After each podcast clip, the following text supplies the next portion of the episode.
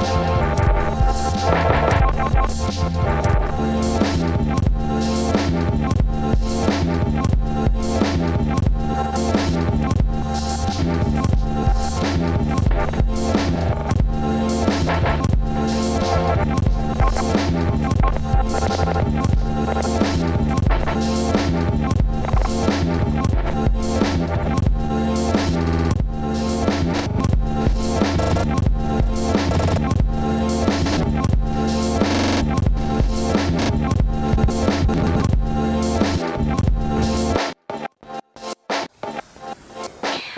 Ciao, bentrovati a una nuova puntata di Quiet Please, il podcast di fenomeno che vi racconta il grande slam. Wimbledon 2022 e registriamo dopo la prima volta nella storia del torneo in cui si è giocato nella domenica di mezzo. La Middle Sunday di Wimbledon era un'eccezione nel calendario dei tornei di tennis e quindi un'istituzione. Doveva da quest'anno forse perdere questa sua eccezionalità e invece ha avuto l'arrivo da red carpet di Roger Federer, le celebrazioni del campo centrale che compie 100 anni, con la rappresentanza di tutte le generazioni della storia del tennis come a corte e partite che invece sono state molto importanti per il futuro del tennis, con la vittoria di Yannick Sinner su Carlos Alcaraz e quella di Hans Jabeur che accede ai quarti di finale, diventa la giocatrice più vincente delle ultime due stagioni e dice che uno dei suoi più grandi sogni è quello di vedere più giocatori e giocatrici dal mondo arabo e africano e di voler vedere realizzato questo suo sogno nei prossimi anni. Eh, al microfono per questa puntata sempre Tiziana Scalabrin e Emanuele Atture, grazie a tutti per essere all'ascolto. Ciao Tiziana, ciao a tutti. Eh, sì, ieri grande giornata valo- dal valore simbolico molto potente perché appunto le celebrazioni per i 100 anni con la partita tra Alcaraz e Sinner e la partita di Ons Jabeur che comunque sta eh, avendo una traiettoria questa tennista che forse stiamo un po' sottovalutando, cioè stiamo sottovalutando la carica simbolica eh, che ha una giocatrice così forte e così accreditata anche a vincere tornei importanti che viene da, da quel mondo lì che è stato sempre totalmente estraneo al tennis e ehm, a, a, soprattutto a livello femminile intendo e, ehm, è stata una giornata mm, in cui ovviamente anche Federer ha avuto la sua importanza. Io ricordo l'anno scorso quando lui fece la sua storia su Instagram in cui si rammaricava con senso nostalgico da nonnetto del fatto che non si sarebbe più riposato la domenica. È stata, fatto un po' impressione vederlo invece col completo proprio di domenica mentre si giocava a Wimbledon. Ha fatto impressione la sua incredibile eleganza. Io so che forse sarebbe giusto, eh, magari in nome di un'eleganza un po' più istituzionale, di cui gli italiani dovrebbero sempre essere. Eh, diciamo portavoce attenti, però io la, il completo con le scarpe da tennis sotto l'ho apprezzato molto, credo che, che gli stesse molto bene, che abbia contribuito a... Tu sei favorevole a questo? Sono molto di, favorevole, sì, mi sono voluta esporre su questa cosa, sì, sì. E invece sei favorevole anche al, ai Bermuda sugli uomini? Eh, questo un... non c'entra niente però. no, forse no. Ah, ok, ammazza. Però non lo so, un po' contraddittoria. Come, dipende dal contesto, la risposta giusta dipende dal contesto. Vabbè, certo, non mentre vai a festeggiare i 100 anni del campo centrale di Wimbledon. Non, non Lì sarebbe stato molto grave. di Decathlon corti. Beh, se è in vacanza, certo, va benissimo. Però eh. credo che invece la scarpa da tennis lì, diciamo, fosse comunque in linea con l'eleganza e poi ti dicevo col fatto che io penso prima o poi verrà dichiarato anche dalla scienza che Roger Federer non ha assolutamente un'età non l'ha mai avuta. È in un corpo umano che non funziona come quello degli altri corpi umani quindi eh, gli è venuto un po' male questa incarnazione divina e... È un po' di quegli uomini che con l'età acquisiscono carisma e non invecchiano, no? In cui tipo le rughe aggiungono fascino e mistero. No, è molto eh. più di questo. Troppo facile così. Eh, non lo so, ieri sembrava John M, sinceramente. Sembrava quel, quel tipo di, di aura. eh, cioè più che John M infatti Don Draper perché poi John M fuori da, da Mad Men in realtà è una persona più normale di quanto sembri però sì ha, quel tipo di aura lì anche se io sono invece totalmente contrario alle scarpe da tennis sotto la eh immaginavo no ma infatti l'ho detto perché so che è giusto essere contrari cioè io capisco capisco le regole a cui facciamo riferimento è giusto anche conoscerle e rispettarle eh, però lui sicuramente può ma può anche essere un buon modello di ispirazione. è vero, è vero, questo sicuramente. Ehm, comunque, grande tennis ieri. Ehm, Jabber mm, ha vinto questo primo set con Elisa Mertens al tie break 11-9, forse uno dei momenti più alti del torneo femminile quest'anno, cioè come livello di gioco, non so che ne pensi. Eh, questa partita sì, eh, e lì se l'è giocata con, con, attenzione, con esperienza. Tu prima dicevi che magari eh, la stiamo sottovalutando, è possibile, eh, però è un personaggio che forse è, è giusto che in parte si racconti da solo, sia perché cercare delle etichette per il suo tennis non penso che in questo momento funzionerebbe e, e, anche tutto l'elemento culturale legato al suo background forse è giusto che ancora arrivi ad esprimersi da solo. Non so se il rischio è quello dell'appropriazione culturale oppure semplicemente di ridurre un personaggio che ha davvero tante cose interessanti da raccontare, ma ci tengo tantissimo a segnalare che è stata bellissima anche la partita di terzo turno con Diane Parry che è una tennista che ha decisamente conquistato il mio cuore, ma per sé è strameritata quella partita. E quindi faccio un salto indietro. Eh, I colpi di Diampari sono meravigliosi. Lei stava facendo delle cose in campo che sembravano appartenere completamente a un'altra epoca. E, e a Weber piace il bel tennis in realtà. Cioè, gli è piaciuto tantissimo perché è stato come eh, o, o, una partita di scacchi o una conversazione letteraria molto interessante che loro hanno avuto davanti a tutti quanti. E, e in, stava proprio facendo qualcosa di altissimo livello nel entrare e uscire da determinati livelli di quella partita. E è stata più aggressiva è stata più aggressiva non lasciando a Parry la possibilità di fare praticamente niente in risposta. Sicuramente Parry è stata brillante e, e ha delle qualità tennistiche veramente che vi invito a, a guardare proprio per puro piacere estetico. E, ma il gioco di Jabber e il suo tennis è stato magnifico in quella partita, mi è piaciuta davvero tanto tanto tanto. Sì, anche il giorno dopo abbiamo visto tante belle partite eh, sempre nel torneo femminile. Eh, per esempio la vittoria di Badosa su Vitova, che personalmente ho trovato abbastanza sorprendente, però alto livello. E anche la partita invece eh, tra Zeng e Ribachina. Nella prima puntata ci chiedevamo un po' di Zeng come sarebbe andata in questo torneo. È andata benissimo, anche se poi ha perso con Ribachina. Sì.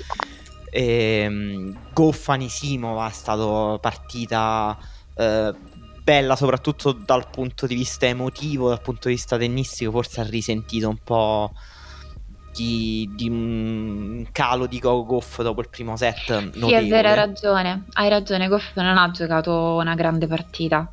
Mm. Eh, non so se quello è, è, questo è il suo tennis e su, magari su questa superficie non è molto spettacolare, funziona meglio, ha funzionato a Roland Garros e non altrettanto bene qui, però effettivamente cioè, nulla da dire, Nisimo è stata precisa, aggressiva, forte, Goff non ha fatto nulla di speciale, quindi quel 6-2-6-1 del secondo terzo set effettivamente poi è un punteggio molto giusto. Sì, una delle partite proprio più scadenti che ho visto di giocare a Kogoff dopo il primo set, cioè Vero. veramente poco centrata con i colpi.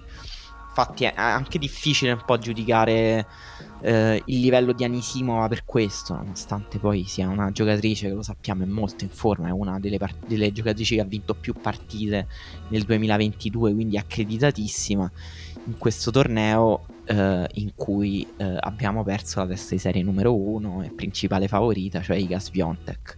Non ho visto la partita con Cornet, eh, tu sei riuscita a vederla? Io purtroppo ho visto solo la fine e la fine è stata che semplicemente sono arrivata troppo tardi palesemente perché a quel punto eh, Cornet aveva evidentemente già acquisito tutta la fiducia che le serviva per chiudere con autorità e con tranquillità.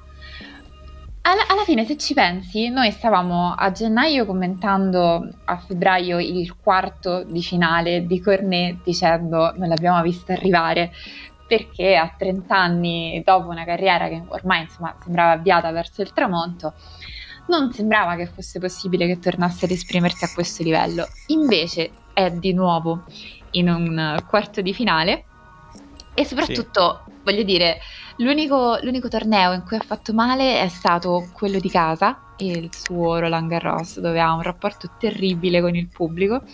È uscita per un infortunio alla coscia durante la partita con Ostapenko, dove praticamente non ha vinto neanche un game, con il pubblico che la fischiava e lei che gli dava degli idioti.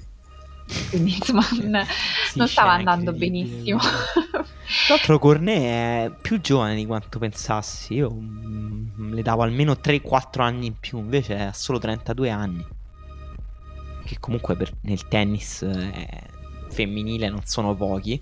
Eh, però, insomma, non dovrebbe in realtà manco sorprendere troppo questo esploit. Beh, però perché insomma gli ultimi due o tre anni erano stati davvero... E più che altro, anche questa cosa, forse avevamo già, avevamo già fatto questa osservazione, lei è esordito giovanissima, davvero ha avuto una carriera estremamente precoce, quindi magari te la immaginavi più grande eh, perché eh, sì, sono sì, tipo, sì. non so, 15 anni. Beh, lei per esempio non arrivava al quarto turno di Wimbledon da 8 anni, dal 2014. È, è pazzesco. Eh sì. Eh... Poi Sviontek, diciamo, eh, veniva da una striscia di 36 o 37 vittorie consecutive. Comunque... Eh, il mio conto dice 37, ma insomma non... non sì, perché erano 35 a prima di Wimbledon, poi ha vinto altri due turni, quindi 37, quindi la uh, striscia di vittorie più lunga del secolo. Come, come, ho letto in giro con una formulazione abbastanza iperbolica, però efficace. Certo. certo. E, effettivamente era, era, la favorita per, per questo, perché non, non, perdeva mai e sembrava non esserci proprio una giocatrice in grado di batterla. Aveva costruito attorno a sé una, eh, un'aura di invincibilità che andava molto oltre le componenti tecniche e tattiche del suo gioco che in realtà su erba eh, è, è, forse eh, la superficie in cui si esprime peggio. E comunque e glielo possiamo suo... concedere. Eh sì, ci sta, cioè anche perché è una superficie in cui devi anche un po' imparare a giocare, soprattutto se parti dalle caratteristiche di Sviontek. E il suo miglior risultato era stato un quarto turno l'anno scorso, quest'anno ha fatto un pochino peggio, però ecco, non era...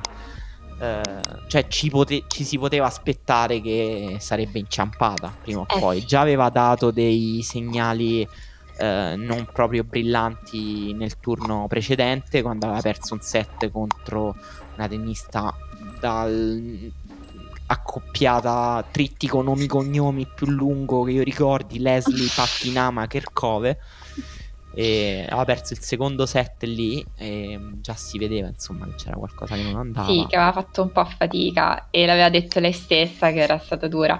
Però mi sembra che anche il commento che ha dato non, non ce l'ho sotto mano e lo cito un po' a memoria però lei dopo la partita ha detto una cosa del genere. Io quando gioco serba in realtà capisco che non riesco a fare determinate cose, che proprio come superficie, i movimenti, i gesti che devo fare mi pongono dei problemi che non sono ancora riuscita a risolvere, ma lei ha detto soprattutto a partire dall'allenamento, cioè a partire da quando eh, provo le cose per conto mio, quindi figurati se ci posso riuscire quando gioco in partita. L'ho messa su un piano estremamente tranquillo, nel senso so che ho, ho dei limiti qui, eh, ci sto lavorando, pian piano risolvo anche questo puzzle e, e ne verrò fuori, quindi mi sembra tutto assolutamente comprensibile. Sì, eh, però um, adesso volevo sapere da te, eh, facendo di quel tipo di questioni che a te ti mettono molto a disagio, eh, fuori Sviontek possiamo dire che Jabber è la tennista favorita almeno sulla carta in questo torneo, calcolando che noi portiamo, cioè io in particolare porto Scarogna un po' a tutti. Beh, no, infatti non risponderò a questa domanda perché abbiamo fatto già i danni nella scorsa puntata e si è salvato solo Alcaraz ai quarti per quanto eh, mi riguarda. Capito, però hanno perso praticamente tutti, quindi era impossibile non... E, e non, tu hai salvato solo Tomljanovic. Quindi adesso facciamo, ridimensioniamo, facciamo semplicemente un passo un po' più corto per la nostra portata. Uscita Sbiontek, da quel lato arriverà in semifinale una tra Ribachina, Martic, Tomljanovic e Cornet. Allora, prima nominavi la partita tra Ribachina e Zhang. Sì. E questa partita, secondo scusami, hai ragione. Eh, la partita l'ha fatta molto il servizio perché Ribachina ha fatto tipo ace in doppia cifra e, e Zeng invece più forse, forse addirittura un numero consistente di doppi falli. Sì, mh, mm, Ribachina 7 ace, 5 doppi falli, Zeng 5 ace ma 10 doppi falli, quindi il doppio. E soprattutto Zeng ha servito meno di una prima su due, il 45%. E anche Ribachina in realtà una su due, quindi un rendimento al servizio un po' così. Quindi no, ti rigiro io la domanda. Eh non lo so, Tomljanovic che hai sostenuto sin dall'inizio, la vedi credibile fino alla semifinale? O addirittura oltre?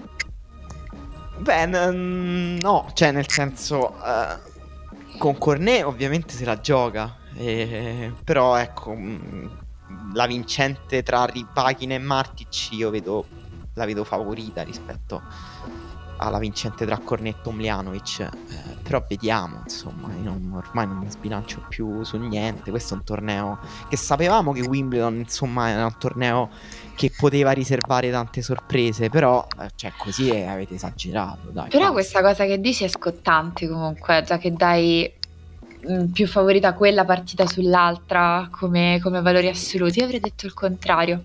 Eh. E, boh, non lo so, poi tra l'altro ce le vedo tutte e due ce le vedo uh, Cornetto, Mljanovic abbastanza credibili perché Mljanovic quando vuole cominciare a tirare piatto fortissimo lo fa senza problemi e Cornet sta facendo un po' la concedimi il termine la radvanska della situazione. Eh, cioè non avrà mai appunto il peso di palla forse di nessuna di queste avversarie però sta riuscendo a stare a colpire di controbalzo un po' in tutte le posizioni, a inventarsi colpi abbastanza interessanti.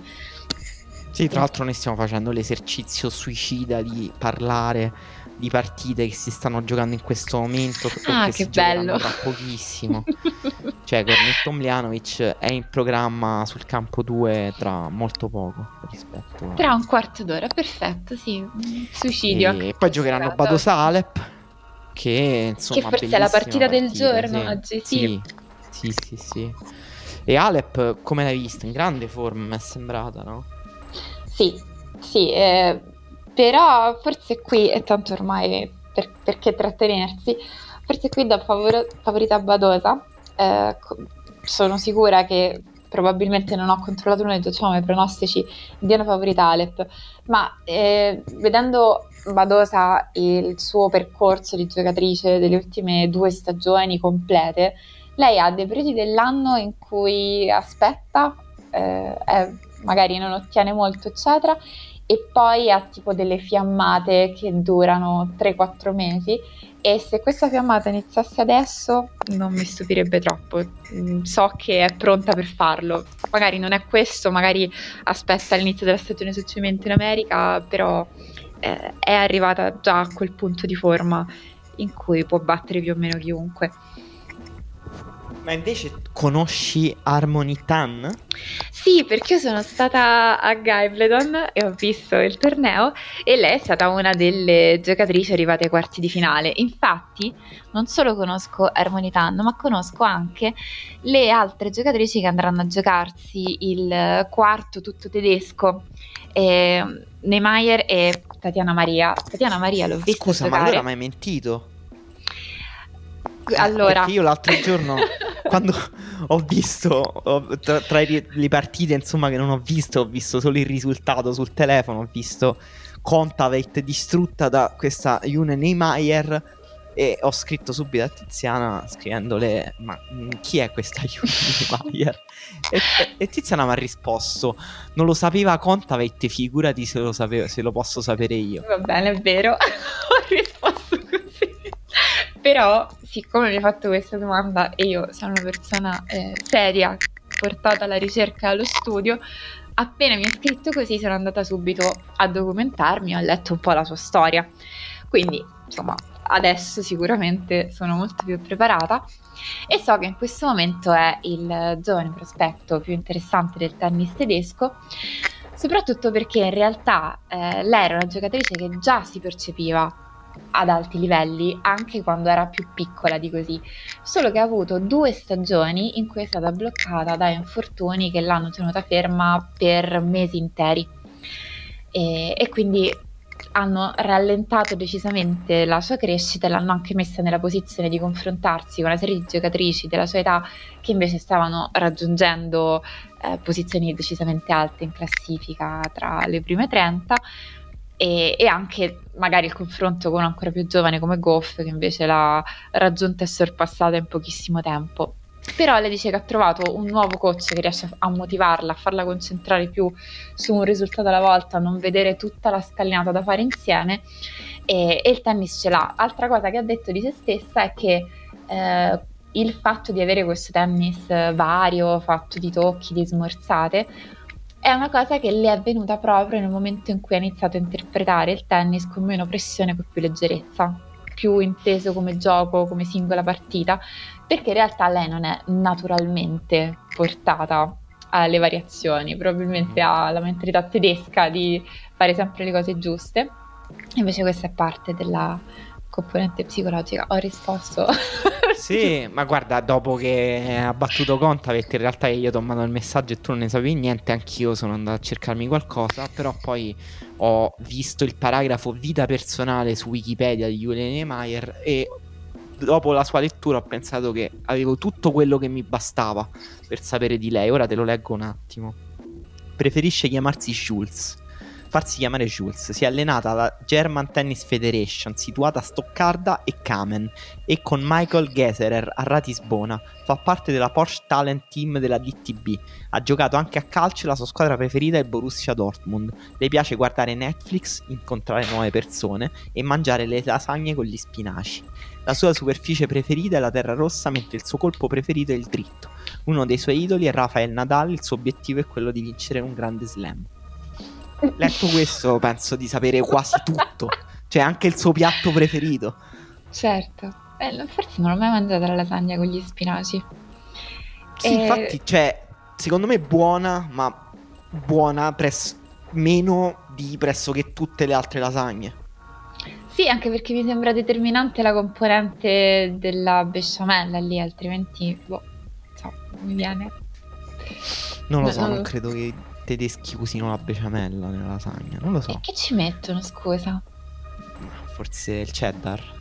Ma, sei, ma che cosa? Ma che schifo! No. Scherzando. Vabbè, la, la, purista classica italiana, no, conservatrice. Ho tutto il rispetto per il cheddar, però un hamburger, non sulla lasagna. Non lo so, io invece sarei curioso di provare. Vabbè, tra l'altro me lo sto inventando, non lo so, magari invece usano effettivamente la besciamella. Invece comunque su eh, WTA Insider sono stati più precisi e ci raccontano appunto oltre di queste cose del suo nuovo coach anche il fatto che ha un tatuaggio sul braccio sinistro che ha una montagna con la parola perseveranza, così Bello. si ricorda della propria storia e sull'altro braccio eh, ha il segno 3 su 3 scritto con numeri romani perché lei è la terza di tre figli e gli altri hanno scritto tipo 1 su 3, 2 su 3. Molto, sono molto suggestionato da questa tennista che forse comincerò a tifare da adesso. E, ehm, e invece l'altra tedesca ha 34 eh, anni e Tania, due figli. Tatiana Maria. Esatto, 34 anni e due figli che hanno 8 anni di distanza l'uno dall'altro. Eh, non entrava nel tabellone uno slam, credo, dal 2018 però lei è appunto pure arrivata ai quarti a Gaiba e evidentemente questa cosa le ha dato la giusta fiducia. E aveva perso proprio con Paris in una partita però molto molto molto tirata che ho avuto la fortuna di vedere davvero dalla prima fila del campo in cui sono arrivate al terzo, si sono divertite tantissimo e si è visto nell'abbraccio finale, sarà una partita proprio giocata all'ultimo punto e quindi sono contenta. Sì, comunque lei, lei ha, mh, mm, è una mezza specialista insomma della superficie, ha mm. vinto, mm. cioè tra i due tornei che il VTA che lei ha vinto c'è Mallorca nel 2018 in finale con Sevastova. Eh, per battere Ostapenko al terzo 7-5 devi essere decisamente una specialista e anche di un certo livello. Sì. Sì, sì, sì, quindi non so come ti piace questo tabellone, come si è apparecchiato. Sì, ed è successo all'improvviso perché all'inizio del torneo facevo un po' fatica. Eh, mi sembrava. È una sensazione un po' strana da spiegare e ti chiedo se anche tu hai avuto eh, qualche percezione diversa dal solito nel seguire questo slam. Come quegli spettacoli tipo che ne so, il Super Bowl in cui riempiono una serata di tanti micro super eventi tutti insieme, però non riesci mm. bene a capire se c'è un filo logico e se c'è un significato dietro tutto questo. Perché Stai lo sono parlando talmente... di Amara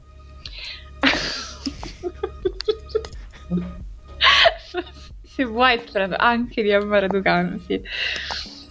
Insomma, c'erano troppe cose come se dovessero per forza raccontarmi l'importanza di questo torneo, eh, ma e mi poi alla fine che... dici stringi stringi come nel Super Bowl alla fine, ma chi è che si diverte davvero? No, scherzo, massimo rispetto. No, ma intendi questo, cioè che poi alla fine stringi stringi non c'era niente di così interessante dietro mm, una narrazione un po' esaltata? Sì, mi sembrava che si stesse cercando di caricare l'importanza di determinate cose mm. oltre una certa misura, però questo sotto... mi sembra, questa mi sembra, scusa, una buona descrizione dello sport contemporaneo in generale. Non, non è assolutamente vero, il, il tennis è pieno di significato e di di esoterismo. No, no, no, non di significato, figure, i significati non li carichiamo perché proprio non li vediamo, però intendo di hype, no? Cioè c'è tanto hype su tutti questi eventi, cioè quando c'è il grande evento c'è sempre una grande smania di, di, di voler vedere qualcosa di memorabile, di storico. Eh, e quindi poi c'è una tendenza un po' a sovraraccontare, a dare forse troppa importanza non Ma non importanza, però a, a creare un orizzonte d'aspettativa che poi diventa quasi incolmabile, cioè per me seguire lo sport è spesso frustrazione, cioè frustrazione tra quello che mi aspetto e quello che poi effettivamente è. Cioè, per me, cioè, scusa, non volevo universalizzare troppo la questione. No, eh, il tuo punto di vista eh, sicuramente tiene conto di più sport, mentre io con questa attenzione seguo soltanto il tennis e proprio questa cosa. Di solito a me piace guardare i primi turni dei tornei proprio perché non c'è questa dimensione nei primi turni dei tornei, non c'è tantissimo hype di solito, sicuramente negli sì. slam sì, però solitamente, e questo sta anche nei prezzi dei biglietti o nella programmazione televisiva, sono al limite le semifinali o la finale che attirano davvero l'attenzione. E e mi sembrava che in questo caso, a parte l'hype relativo a un grande slam come un altro, fosse, avesse un velo di isteria. Mm. Soltanto no, questo. è vero che... O può essere anche una cosa molto personale, e può essere dovuta al fatto che c'è comunque l'elemento che ci sono dei giocatori che non sono potuti accedere a questo torneo, che magari è un elemento di ingiustizia e noi facciamo finta nel far andare tutte le cose normalmente che questa cosa non sia davvero importante. Potrebbe essere questo? Non lo so. Eh, sì, no, è vero che poi per esempio Roland Garros eh, si era, cioè aveva messo in mostra una serie di rivalità per ora solo potenziali, però molto allettanti nel tennis femminile. Che ovviamente ci aspettavamo magari che già avremmo visto qualcosa a Wimbledon, invece abbiamo visto eh, poco in questo Wimbledon, nonostante poi, ecco, abbiamo visto per esempio un Anisimova Goff che è una potenziale grande rivalità eh, del futuro e abbiamo visto comunque appunto Amanda Anisimova andare eh, avanti nel torneo e stare adesso in una parte di tabellone, quella alta, che secondo me produrrà eh, dei quarti molto molto fighi. cioè quello che abbiamo detto prima in quella parte cornetto, Mljanovic, Ribachina, Martic c'è questo invece Bado Salep che la vincente affronta Anisimo Atan mentre la parte bassa è un po' più scarica di hype anche se noi abbiamo provato a uh, crearlo parlandovi della passione di uh, Jule Neymar per la lasagna con gli spinaci e i suoi tatuaggi però Beh. anche lì c'è comunque Seja Burr um, diciamo che è quella favorita sulla carta di questa parte di tabellone proprio per prenderla con le pinze al massimo. Dovesse per caso riuscire ad arrivare in finale comunque sarebbe una finalista incredibile dal punto di vista narrativo cioè... sono totalmente d'accordo. Sì e l'altra cosa è che se Alep effettivamente perdesse con Badosa credo possiamo dire che sicuramente Wimbledon avrà una vincitrice che non aveva mai vinto uno slam senza ombra di dubbio e forse non c'era neanche andata vicino probabilmente. Ehm, posso, posso citarti un grande scrittore, un grande poeta? Ti prego. Dai a un uomo una maschera e lui diventerà e scoprirà il vero se stesso. Stefanos 2022. Eh, eh sì, sì, è Zizipas che ci dà Oscar Wilde ovviamente. E, ehm, non lo so, tu l'hai vista la partita perché noi stiamo registrando a distanza come forse i, solo gli ascoltatori più attenti si saranno accorti. Gli audiofili. Esatto, e quindi non so, cioè tu in realtà sei in vacanza, diciamolo chiaramente, questo è il tuo spirito di dedizione, cioè registrare di... in vacanza. Eh, però ovviamente non è che hai visto tutte, tutte le partite. Kirgios Zizipas sei riuscita a guardarla? Kirgios Zizipas tutta, ho proprio programmato la giornata in funzione della partita e devo dire che questa è la mia settimana preferita dell'anno per andare in vacanza in generale, infatti anche l'anno scorso era così, ma il Wimbledon in particolare è molto, è molto persone in vacanza inclusive perché ha degli orari fantastici per le partite. Tu poi, a me no, a me piace uscire la mattina quando sono in vacanza, le partite iniziano con calma nel pomeriggio quando ormai fa troppo caldo per fare altre cose e ti accompagnano verso l'ora di cena. A cena tendenzialmente sei libero. Quindi perfetto, ho visto tutta la partita di Zizipas e Kirgios, ho visto tutta la partita di Sinner Alcaraz, quindi non vedevo l'ora che arrivasse questo momento. Beh, e, la partita tra Kyrgios e Tsitsipas ti ha più intrattenuto o ti ha più fatto inorridire? Mi ha, inter- no, mi ha molto intrattenuto, mi ha dato quel gusto dei film Marvel. Mm. Eh, ero davvero lì, avrei no, voluto avere delle patatine, eh, non ce le avevo, però sì. È stata una partita molto divisiva, cioè tra chi ha detto è stato uno spettacolo incredibile, grande tensione drammatica, è stato super divertente e, ehm, e chi invece ha detto hanno proprio disonorato questo sport. Cioè non sto esagerando, cioè, ho sentito cose così e anche cose anche meno dirette di queste che però avevano questo come messaggio ultimo, cioè che sono stati offensivi per Wimbledon, per il tennis in generale, vedere fondamentalmente due esseri umani che non nascondono l'odio reciproco e la violenza che vorrebbero esercitare l'uno sull'altro. Tu condividi questa posizione o parte no, di essa? No, io no, zero. No, io mi sono molto divertito e... Um, molto, molto, vabbè, ma a me Kyrgios diverte, Zizipas mi diverte tantissimo, quando c'è una violazione del, dei codici d'onore cavallereschi del tennis io mi diverto, e, però ecco mi sono anche domandato se tutte le partite fossero così forse sarebbe brutto. E quello penso, penso di crederlo davvero, cioè nel senso partite così mi divertono perché sono appunto una violazione de- dei codici. Certo. Se, non, se fossero una normalità sarebbe un po' nauseante. No, questa cosa, questo è verissimo anche perché non, voglio dire, questa partita che viola dei codici ti permette in realtà di conoscere, vedere e capire quei codici. È proprio esatto, necessario che vero. ci sia un'eccezione affinché tu possa essere in grado sì, di sì, vedere che cosa è quel resto. una prospettiva da fuori. Eh sì, no, sono fondamentali.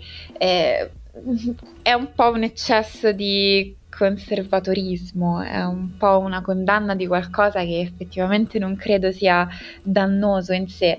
Io eh, capisco cosa intendono queste persone e infatti credo che in realtà sia un tema interessante di cui parlare, perché è un tema su cui il tennis si pone delle domande ed è molto autoriflessivo su questo. Tante delle innovazioni che vengono proposte nel cambiamento dei regolamenti e dell'organizzazione del tennis in generale hanno a che fare con il fatto che le ai vertici si pensa che il tennis sia noioso da seguire perché le partite durano troppo, ci sono tempi morti, c'è poco pubblico e anche il tema del coaching di cui magari parleremo diffusamente nelle prossime puntate eh, è a volte posto in chiave di il coaching più in- rende più interessanti le partite per gli spettatori.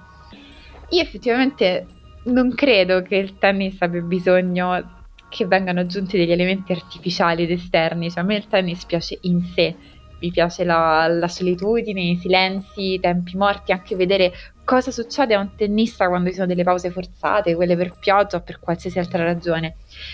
Però perché poi cercare di reprimere e di censurare quando il tennis in sé dà luogo a qualcosa di così vivo, cioè di così puramente di intrattenimento, ma in senso bello del termine.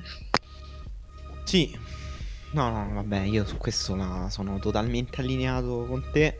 E mm, c'è stato anche for- un forte dibattito su chi avesse fatto più il pagliaccio tra Kyrgios e Tsitsipas, un dibattito che loro stessi hanno alimentato. Sì, Tsitsipas ha detto "Ah, lui fa il circo, ha bisogno del circo" e Kyrgios ha detto "Non me ne parlare neanche, il circo l'ha fatto solo lui oggi". E, e lui ha dei problemi seri. Ha dei problemi, dei, dei problemi seri brutto comunque. Sì, sì, è pesante. Mm, cioè, brutto, cioè. brutto. Cioè, è una delle cose proprio più sgradevoli che ho sentito da Kyrgios in una giornata in cui comunque ci ha tenuto a raggiungere alcuni vertici di sgradevolezza. In realtà nell'intervista quella post partita era stato forse un po' falso, però corretto. Vabbè, certo, ha vinto, era più che sereno, figurati. Immagino se avesse perso co- cosa avrebbe detto in conferenza stampa Kyrgios. L'aveva pure minacciato in campo, ha detto racconterò tutto in conferenza stampa. Raccontare cosa, Nick? Cosa? No, è, è, è geniale e veramente malvagio usare la conferenza stampa come arma durante una partita. non so se l'avevo mai vista questa cosa, però è veramente un colpo bassissimo.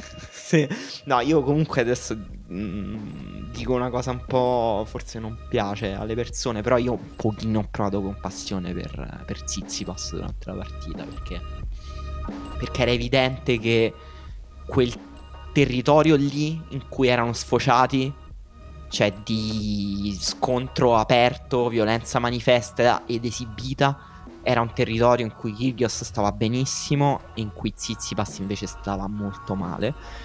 E stava male un po' perché mm, un po' perché lui ci sta male cioè non ha, non ha la, la, padronanza della manipolazione che ha Kyrgios perché probabilmente considerava ingiusto il fatto che ci si fosse trovato cioè che, che il suo avversario usasse davvero tutti i mezzi in suo possesso per uh, destabilizzarlo e forse anche perché non è nel momento di massima lucidità personale.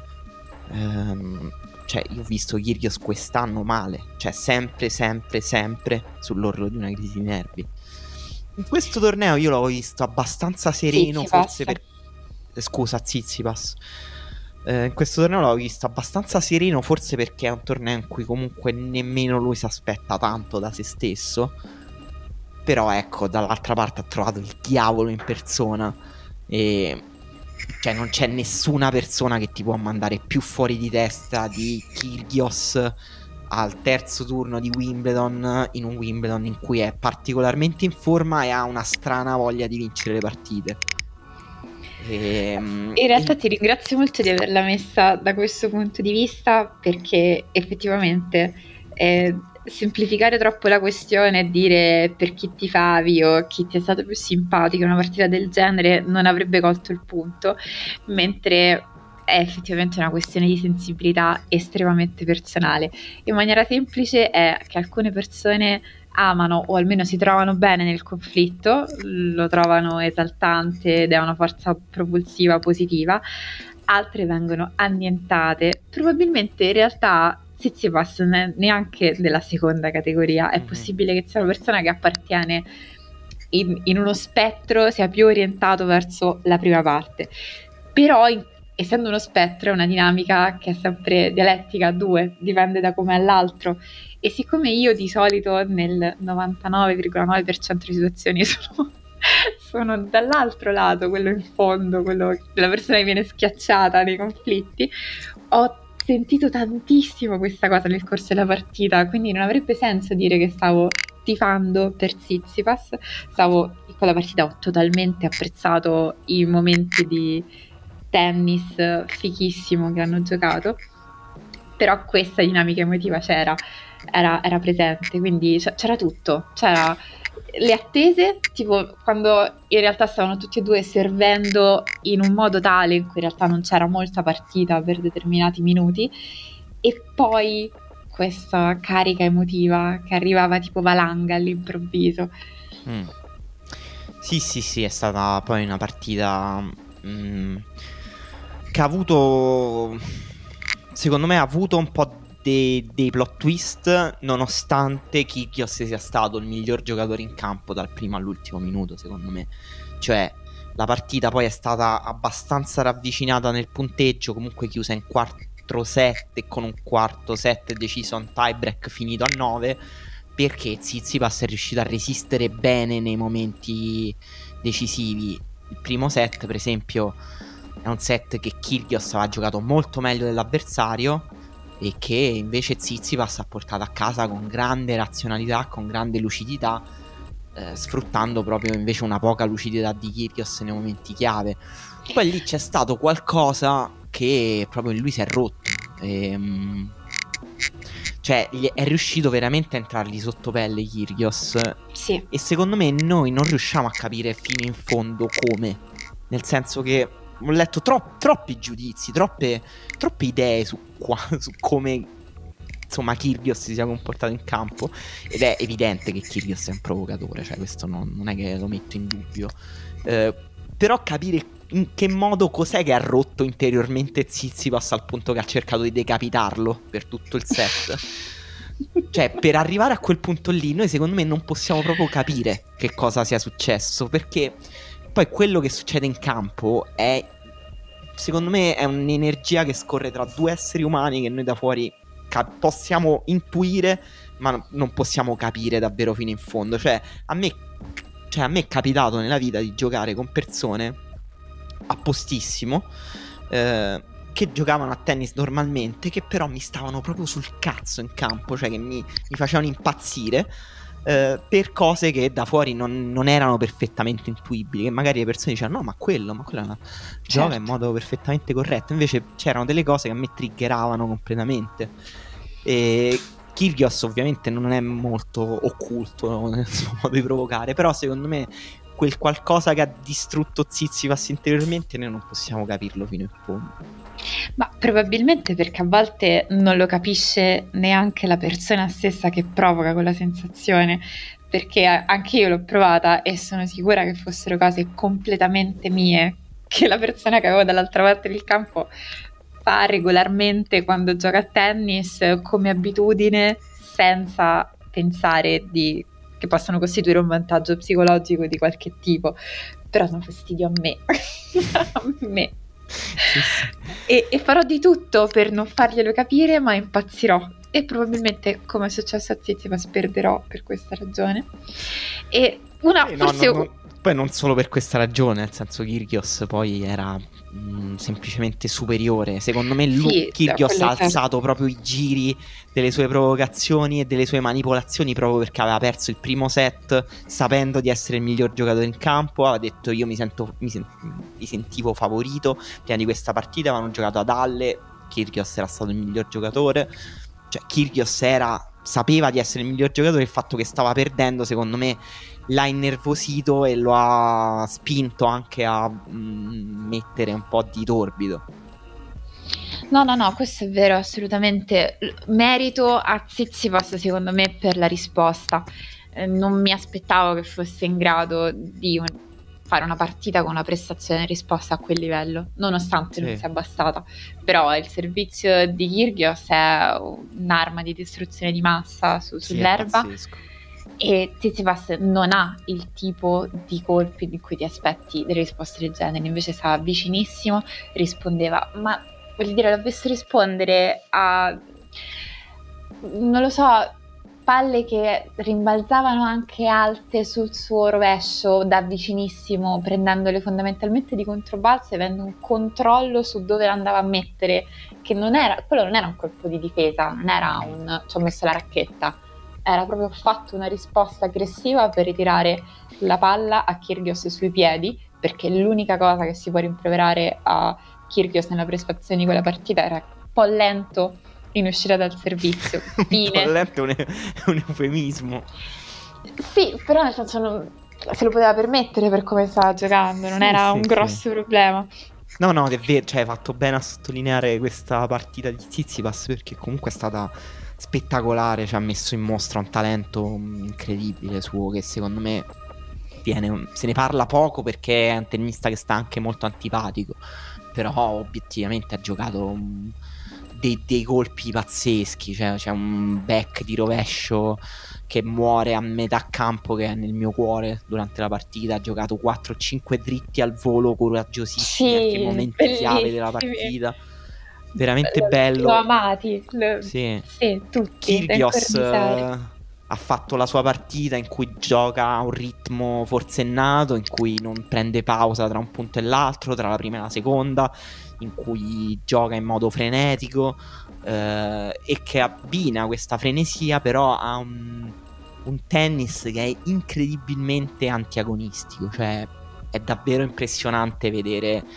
eh, un tennista di quel livello che riesce a tirare e giocare a quella velocità che quasi non si muove. Cioè, e dico anche proprio nella biomeccanica dei colpi, cioè queste aperture così brevi, così rilassato, sta, non, non piega non molto pie- le gambe. Esatto, esatto. Se sta coi piedi in campo, sta praticamente in piedi, tranquillamente in piedi. Sì, forse potrebbe giocare così fino a 100 anni. Cioè, sembra uno, sembra uno di quegli anziani del circolo che giocano da fermi con le gambe rigide. E però, a differenza degli anziani del circolo, tira a 170 all'ora i dritti sulle righe. Confermo. E tutto questo concluderei il tema di questa partita dicendo che è possibilissimo che Kyrgios perda la prossima partita, come se battere Tsitsipas e eliminarlo da Wimbledon fosse il suo vero obiettivo per questo torneo. Lui ha detto più volte che potrebbe anche vincerlo questo torneo, non è una cosa assurda, ma è altrettanto incredibilmente probabile sì. che nella partita con Nakashima abbia neanche l'1% delle motivazioni, delle energie che aveva eh, rispetto a quella precedente e che quindi appunto compiuta la sua missione possa andarsene salutando elegantemente. È possibilissimo, sì. E nel frattempo stanno giocando. Eh, Sta giocando De Minor? Sì, due grandi proletari di questo gioco, eh, De Minor e Garin, che è una partita che potrebbe anche finire al quinto set. Tanto, mm. ah, eh, tra l'altro, Kyrgios ha perso il primo set con Nakashima, vedo adesso, mentre noi registriamo. Perfetto, grazie, grazie Dios. E noi ci siamo tenuti, penso, forse volevamo parlarne come prima cosa, ma in realtà era troppo bello e le cose troppo belle fai paura. La cosa più buona da mangiare per ultima nel piatto certo, è la partita. tu sei una di quelle persone che mangi tutti i bordi dei panini per avere i bocconi più gustosi alla fine. È possibile che l'abbia fatto, assolutamente sì, anche con le crostatine. E quindi stiamo parlando di Team Van Reytoven. Lui il boccone più ragazzo, gustoso di questa puntata. Che no, da... ci stanno de- allora, ci stanno di Team Van Reytoven, secondo me va detto solo che ha giocato un grandissimo torneo e che cioè, ci auguriamo con tutto il cuore riesca a trovare una quadra per per giocare bene sul cemento perché merita i punti che non gli hanno dato per questo torneo. Perché è veramente più sfiga di così è impossibile è vero, fare l'esploit da, hai ragione. Da oltre 100 del mondo a, a, Wimbledon, l'unico Wimbledon in cui non danno i punti. È troppo crudele. Con Djokovic ovviamente non era un avversario sua, alla sua portata, però ha giocato comunque una partita dignitosissima. E salutiamo Goffen ovviamente che eh, arriva ai quarti di finale boh, dopo non lo so, io andavo, credo, primi anni d'università l'ultima volta che è arrivata ai quarti con Penn. Sì, eh, te lo confermo. Assolutamente e sì. Meritato, anche se insomma ha sconfitto il mio pupillo Umber che ha giocato un bel torneo comunque. E poi ci stanno dei tennisti di cui non vale neanche la pena parlare perché hanno giocato dei turni che eh, somigliano più al, um, al torneo di, di Bostad forse. Cioè Norri e Taylor Fritz che hanno avuto un tabellone che non mi sento neanche di commentare. E... Stai per caso togliendo di meriti al giocatore più forte mm. della storia del United Kingdom? Di Cameron Norrie mi riservo di parlare solo nel momento in cui arriverà in finale. Ah, Basta. Ok. E... e no, e poi ieri c'è stata la, insomma, la, la, la partita più importante del torneo. Sul campo centrale, no? Ebbene sì. cioè quella che avrebbe deciso chi ehm, avrebbe vinto tutti i prossimi slam nel tennis. Che cosa, qual è il colpo, il singolo colpo, non il singolo punto, ma mm. dritto, rovescio, servizio, risposta, qual è che ti è piaciuto di più della partita di ieri? Eh, ovviamente la, la, il colpo su cui Sinner ha costruito la sua vittoria è stata la risposta ed è stato anche il colpo che più mi ha emozionato anche immaginando il fatto che possa diventare un suo punto di forza, cioè quello, eh, che è una cosa che un po' in realtà ci aspettavamo che lui aveva, quel, è quel tipo di tennista che può diventare prodigioso in risposta. A Wimbledon la risposta è un colpo su cui puoi costruire eh, tornei grossi e ieri ha ottenuto una grossa vittoria con la risposta, non so come l'hai visto questo. Sì, eh, diciamo te l'ho chiesto perché speravo un po' che lo dicessi.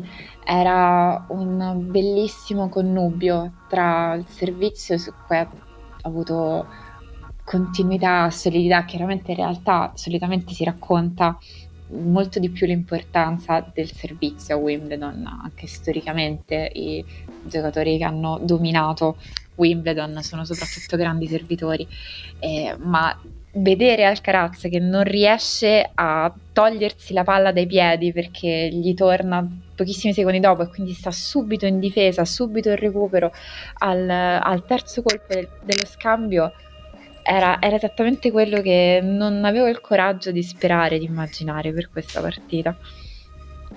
No, è vero, la cosa che nessuno si aspettava è stato il dominio di Sinner da fondo campo, che è stato è stato incredibile anche, ed è stato mantenuto anche nei momenti in cui Alcaraz è salito di livello, secondo me. Ovviamente in modo più equilibrato, Sinner ha sofferto di più, ma era comunque, secondo me, in vantaggio nello scambio da fondo.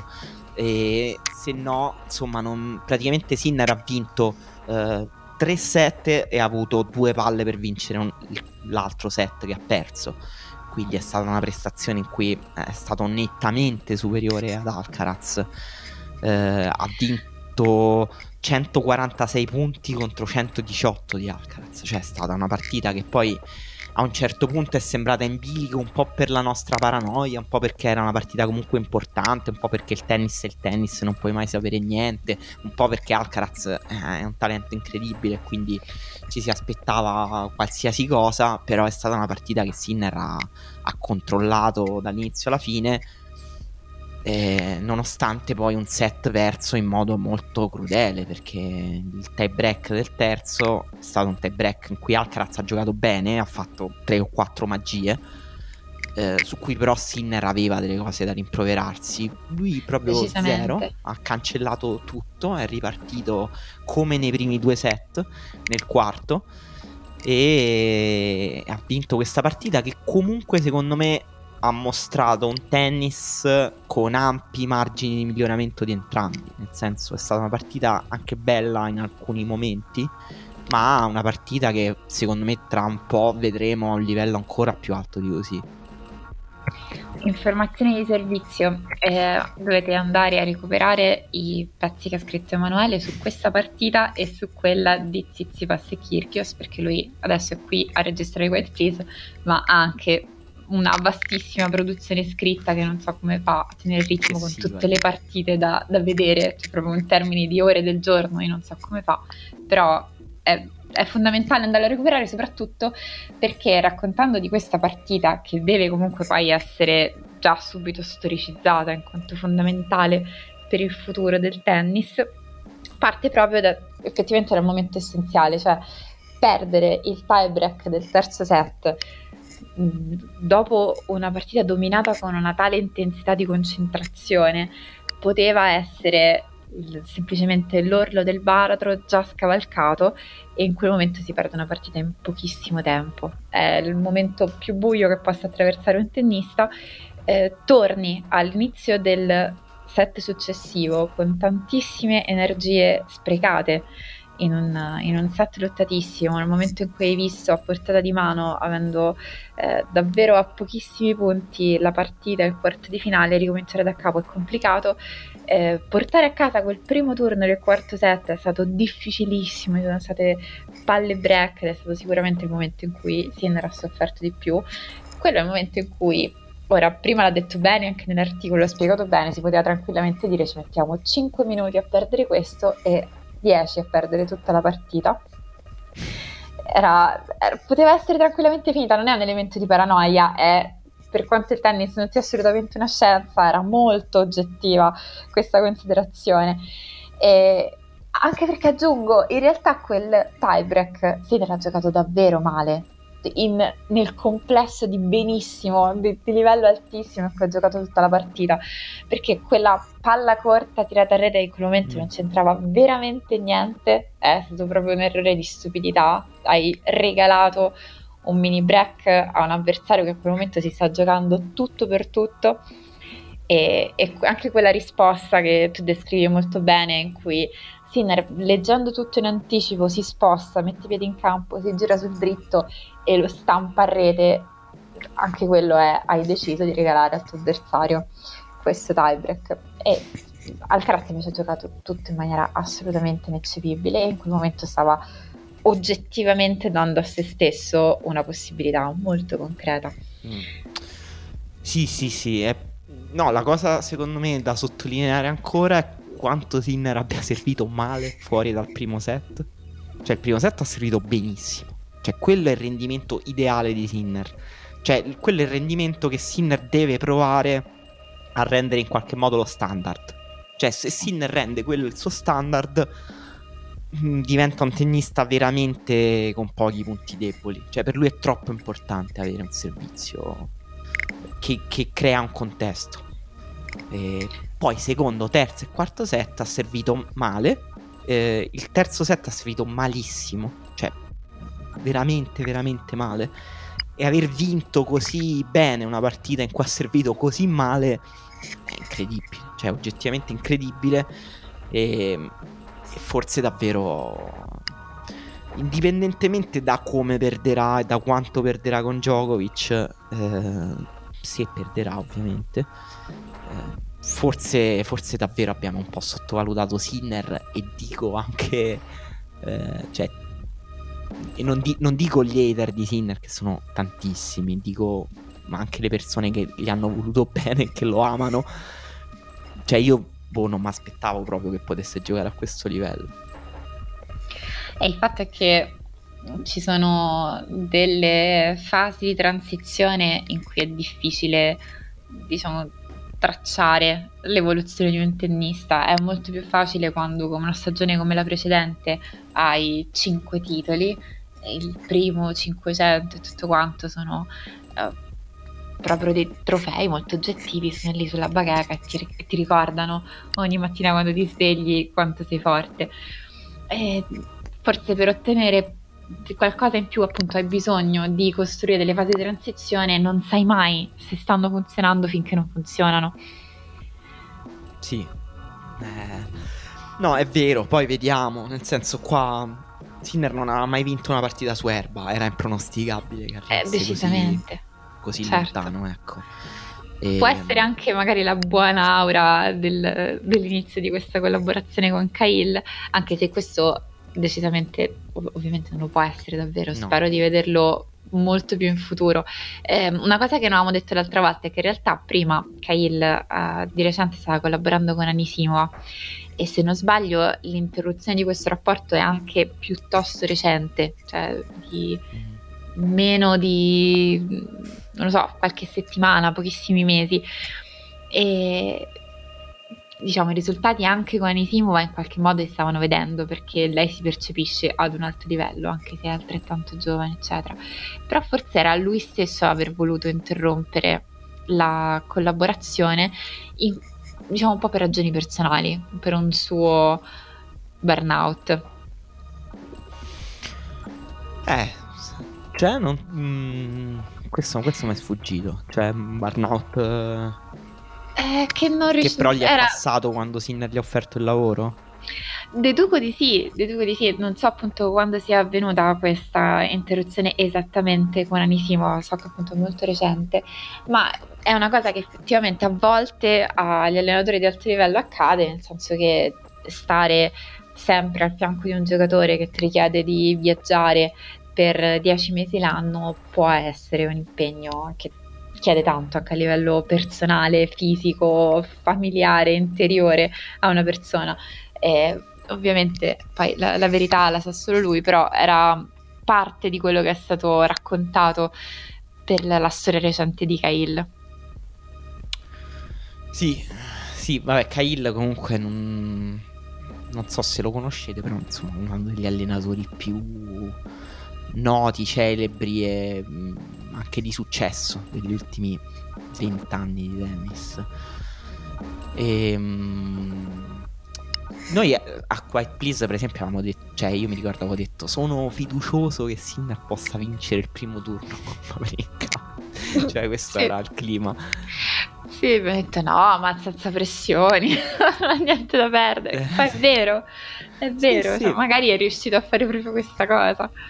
Però ecco, la, la partita che ha vinto con, con Isner è stata impressionante. Cioè, sia quella di Sinner con Isner che quella di Alcaraz con Otte sono state le due partite che, in cui questi due giovani che avevano una magrissima esperienza su erba e magrissime possibilità di successo in realtà hanno confermato di poter battere specialisti che hanno un, un centesimo del loro talento ma che avevano tutte le armi per batterli su quella superficie che sono difficilissimi da affrontare Isner proprio storicamente eh, Otte certo. era in buone condizioni di forma ed è un giocatore difficile da insediare al servizio e li hanno stracciati, cioè sia, Isner, sia Alcaraz che, che, che Sinner con, con, Isner sono stati dominanti e lì effettivamente guardando di tutti abbiamo avuto la percezione che era cambiato qualcosa.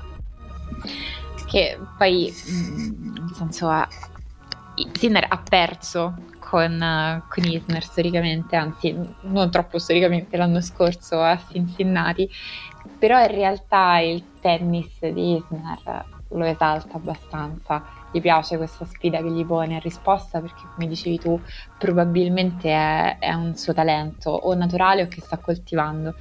E, e in generale se si tira forte da fondo, se si gioca di ritmo è il suo gioco preferito, quindi probabilmente gli ha dato un allenamento perfetto per arrivare poi a fare la prestazione in risposta che ha fatto contro il Caraz. Vedi delle possibilità con Djokovic? Temo che ci sia una sproporzione in termini di esperienza mh, mm, veramente, veramente, pesante, cioè che eh, proprio per la cosa che dicevi, entrambi sia Sinner che Alcaraz arrivavano con davvero poche partite e quindi questo forse ha un valore aggiunto dell'incontro che hanno avuto uh, agli ottavi di finale. Su questo quarto eh, l'esperienza in un torneo così e a questo livello conta davvero, davvero, davvero tanto e credo che nessuno ne abbia tanta come Djokovic. Eh sì, sì. Io devo dire che il tabellone maschile come si è apparecchiato non, mi piace. Cioè, è un torneo secondo me deludente alla fine per quello che ha fatto venire fuori. E, e, qui è il momento in cui piango tutte le teste di serie che io immaginavo più avanti in questo torneo. Però no, è davvero per me un torneo proprio orfano di queste teste di serie, il cui punto di interesse mh, mm, è stata la partita tra Sinner e Alcaraz. Eh, il cui punto di interesse è Kyrgios ovviamente, che ci sta facendo il piacere di rimanere eh, in partita almeno fino a oggi pomeriggio. Intanto ha tolto il servizio a Nakashima nel secondo. E, vediamo. Mh, però, mh, mm, tolto questo, è... rimane un torneo in cui eh, siamo finiti un po' a pregare che Djokovic e Nadal arrivino in finale. Cosa e... pensi di Nadal che si dice dispiaciutissimo di aver fatto una sorta di prepotenza a Sonico nella loro scorsa partita?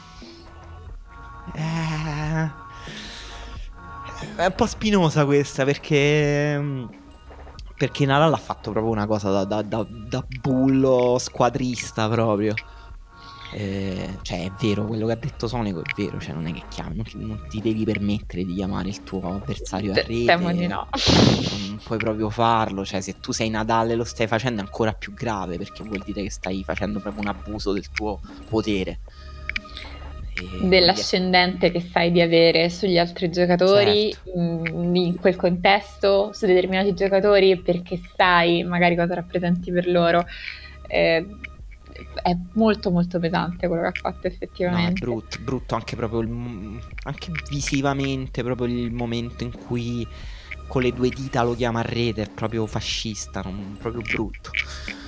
E... Ehm, La cosa buona è che si è scusato. Sì, eh... sì, vabbè, ha, ha, capito subito di aver fatto una stupidaggine. Come dicevi tu giustamente però su, su Kyrgios, eh, quando si analizzano questi tipi di comportamenti, frasi e anche gesti reciproci tra tennisti, il punteggio ha anche un ruolo. Il problema è che quello era il momento in cui Sonico stava trovando un po' di fiducia mm-hmm. in una partita in cui in realtà ha sofferto proprio delle, del, di un complesso di inferiorità all'inizio e ha giocato soltanto nel terzo set. Mm, stroncarlo così proprio dal punto di vista morale ed emotivo è stato particolarmente scorretto. Mm. No, no, è stato, è stato, molto brutto. E tra l'altro è un, un, torneo in cui vediamo anche secondo me un po' all'opera la disparità di trattamenti perché comunque, cioè io ecco ho preso le difese quasi totali di Zizipas, però cioè la pallettata su, sul pubblico. Adesso io non, non, voglio manco fare il moralista, però da regolamento quello più o meno è squalifica. Cioè, eh beh, e, sì. e, sono abbastanza d'accordo con Kyrgios che pensa che se l'avesse fatto lui probabilmente l'avrebbero squalificato. Totalmente. Cioè, ma, ovviamente sono cose un po' provocatorie da dire, cioè non avremmo mai la controprova, però è vero che sembrava un po' strano. Che se, cioè, se le, un conto se non l'hai visto, ma se l'hai visto, cioè, non puoi dargli solo il warning, no? È, è verissimo, è un classico eh, studente preso di mira dai professori che per una volta ha totalmente ragione e dice una cosa verissima, cioè se l'avessi fatto io un milione di euro di multa a tutti i titoli dei giornali di domani. Posto con... che, sì, posto che comunque Kyrgios che seduto chi ha, chiede la squalifica del suo avversario è comunque stata una brutta scena eh.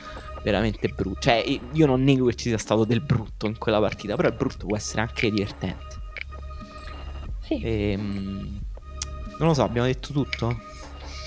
Sì, e purtroppo ancora non abbiamo grandi indizi su che cosa farà davvero Kyrgios eh, con Nakashima.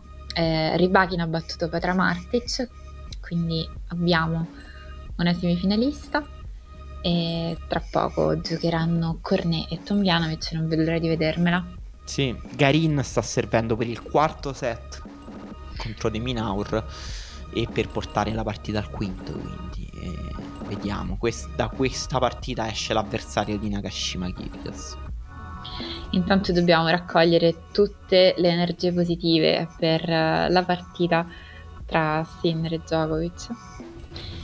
Sì, anche un po' anche quelle stregonesche, se avete degli incantesimi da lanciare, fare delle magie. Sì, c'è tempo, so. eh, fino a domani, quindi davvero qualsiasi rituale si possa mettere in atto. Sì, no, no, non un rituale che insomma faccia male a Djokovic, ecco, non bambole voodoo eh, no, contro Djokovic. Come, come, si può pensare una cosa così crudele? Solo mettere insieme tutte le energie universali perché si sia fortissimo. Ciao.